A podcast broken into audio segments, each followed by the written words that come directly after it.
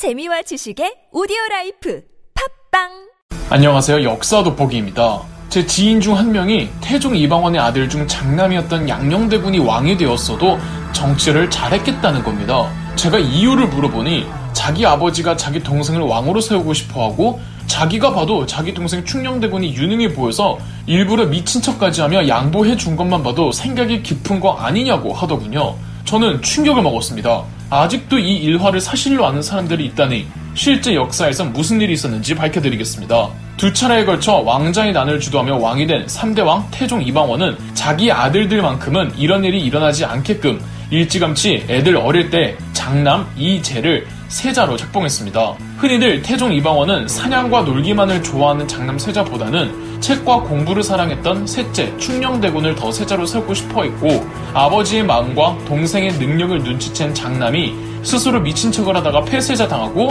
착한 둘째도 눈치 빠르게 알아서 빠져준 덕분에 이 셋째 충녕대군이 세종대왕으로 즉위했다고 알려져 있죠.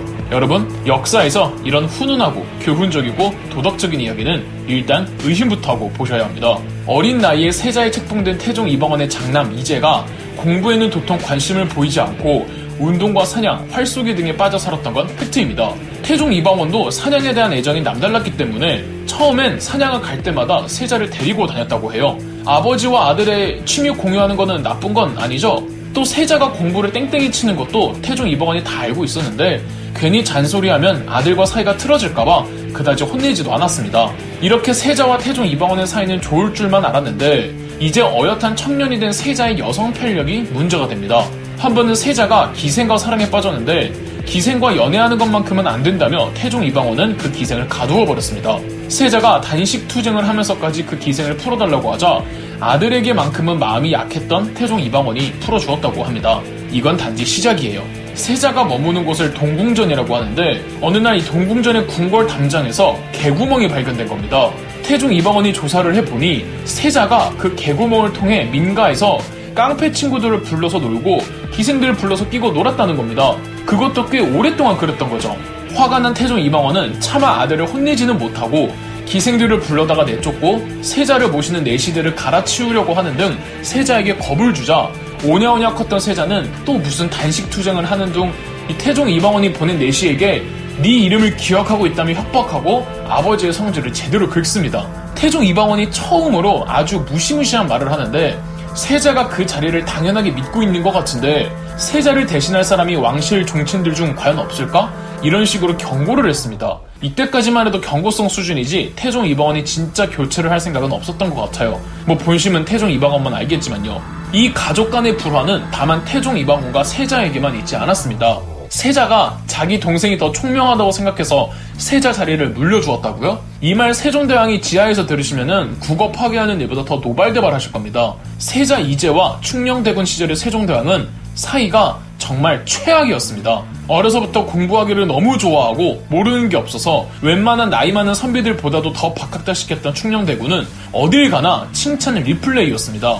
세자가 공부를 워낙 하기 싫어하던 사람이라 더 비교되어 충녕대군 칭찬은 입마를 일이 없었죠. 신하들은 버젓이 충녕대군 앞에서 지금의 전하도 원래 왕이 될 서열에 있지 않았는데도 왕이 되었다. 세자는 따로 있었다는 식으로 수위 높은 발언을 말했음에도 충녕대군은 아무 말도 안 했다고 하고 이 충녕대군이 아버지 태종 이방원에게 이 이야기를 알려주자 명백히 이건 반역죄에 해당하는 발언임에도 태종 이방원은 웃으면서 넘겼다고 합니다. 세자는 조금씩 아니 언젠가부터는 어딜 가든 자기 동생과 비교당하는 말을 들었고 심지어 충녕대군이 형 세자에게 도덕적으로 지적질하는 경우도 비일비재했다고 합니다. 세자면 세자답게 행동해라. 세자가 그래서 되느냐고 이런 식으로 말이죠.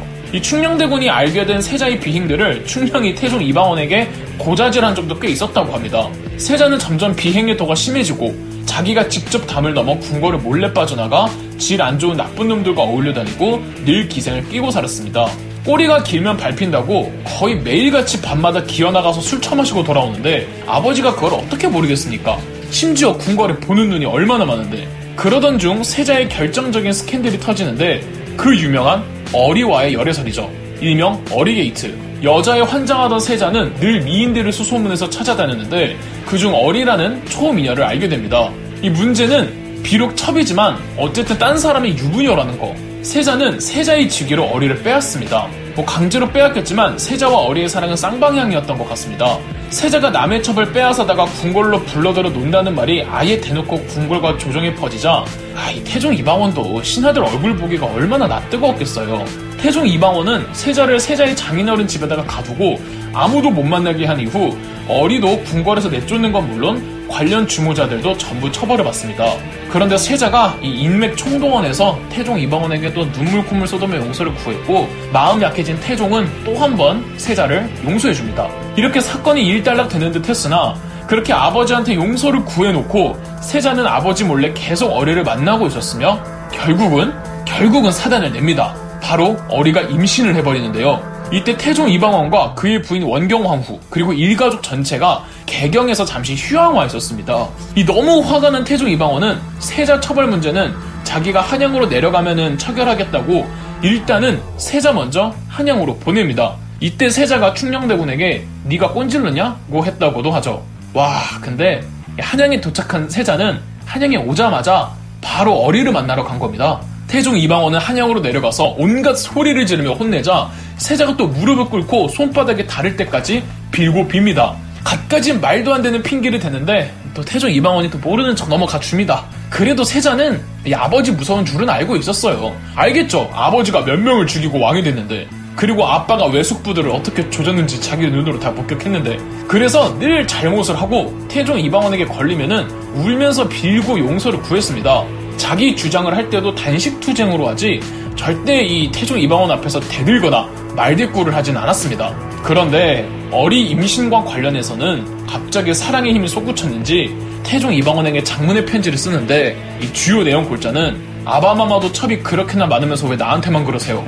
이런 내용이었습니다. 태종 이방원은 이 편지를 읽고 선언합니다.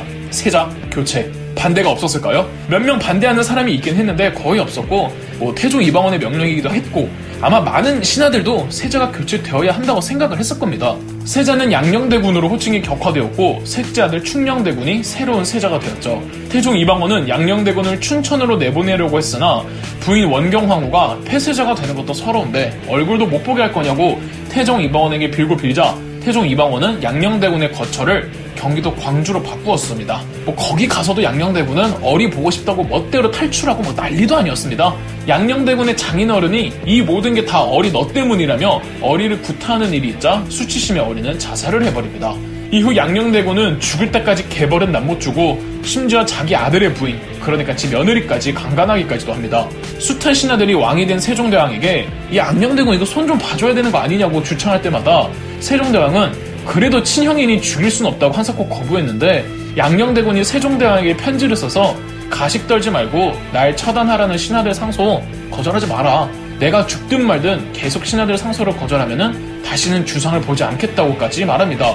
또 나중에는 세종대왕의 둘째 아들 수양대군이 조카 단종을 폐위하고 왕위에 오를 때에도 아이고 이 또 나쁜 놈이 또 오래 산다고 양녕대군이 왕실 종친들 다 모아서 수양대군을 지지해주기도 했습니다. 누구보다 아들들을 잘 키워내고 싶었던 이방원은 자기 손으로 장남을 폐세자시키고 세자 교체라는 조선왕조 500년을 통틀어도 찾기 힘든 선례를 남기죠. 물론 덕분에 우리 후손들은 세종대왕을 영접할 수 있었지만요. 오늘의 교훈. 부모 가슴에 못 박은 사람들은 똑같이 자기 자식들이 자기 가슴에 못을 박는다. 그럼 역사 돋보기였습니다.